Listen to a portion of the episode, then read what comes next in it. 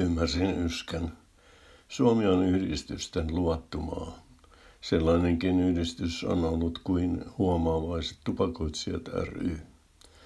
Sen nokkamies oli Arne Saarinen. Joku ehkä muistaakin hänet. Hän oli aikansa julkiksi ja Suomen kommunistisen puolueen pitkäaikainen puheenjohtaja. Oikein lupsekka ja joviali mies, josta ei ole yhtään valokuvaa, jossa hän ei olisi piippusuussa. Kova piippumies siis. Ja mitä huomaavaisin tupakoitsija. Piippua poteleva mies, ja joskus nainenkin, on jotenkin leppoisa näky. Stalinia ehkä lukunottamatta. Kuuluisiin piippumiehiin lukeutuu edellä mainittujen lisäksi tyypillinen englantilainen herrasmies Sherlock Holmes, joka teki salapoliisihommia 1800- ja 1900-lukujen vaihteeseen sijoittuvissa Arthur Conan Doylen romaaneissa. Tuolloin piipun poltto oli Englannissa vielä yleisin tupakointitapa. Englantilaiset leimautuivatkin varsinaiseksi piippukansaksi.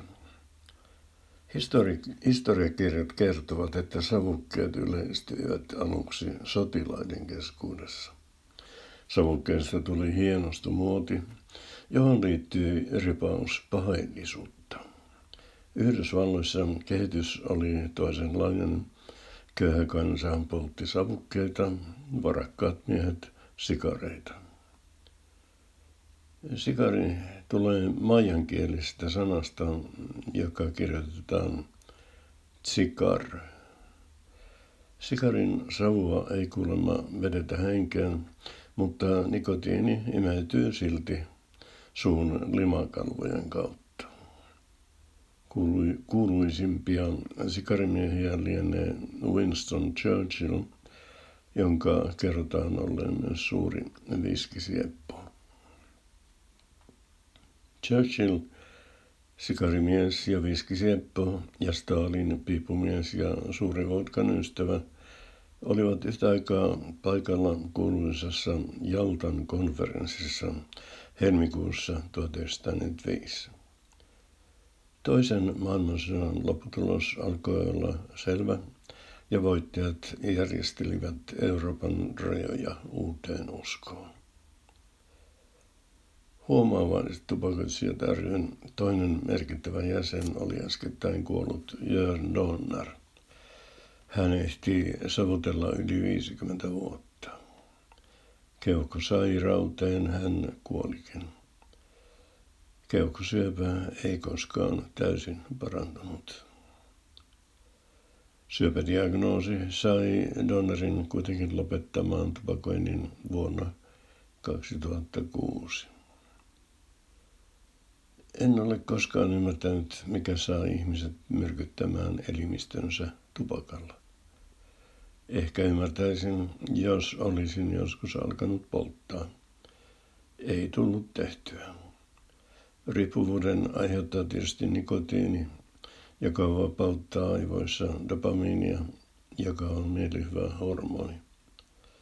Nikotiini on hermomyrkky joka, jota käytetään myös hyönteismyrkkynä. Tupakka ja sen savu sisältävät noin 5600 kemiallista ainetta, joista noin 70 aiheuttaa syöpää.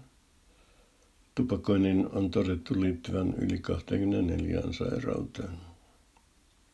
Negatiivisia vaikutuksia on lähes kaikkiin ihmisruumiin elimiin.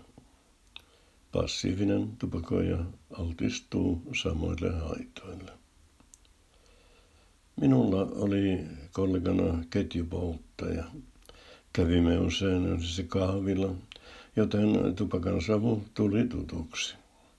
Kollegani, joka oli englantilainen herrasmies, kysyi aina kohteliaasti, voiko hän polttaa. Siinä vaiheessa hänellä oli jo savuke valmiina kädessään ja tikuaske toisessa. En hennonut kieltää. Minulla oli niihin aikoihin ja on ollut vielä sen jälkeenkin yskää. Kolleganikin pani sen lopulta merkille ja sanoi ystävällisesti, Heikki, sinun pitäisi tehdä jotain tuolle yskärlesi.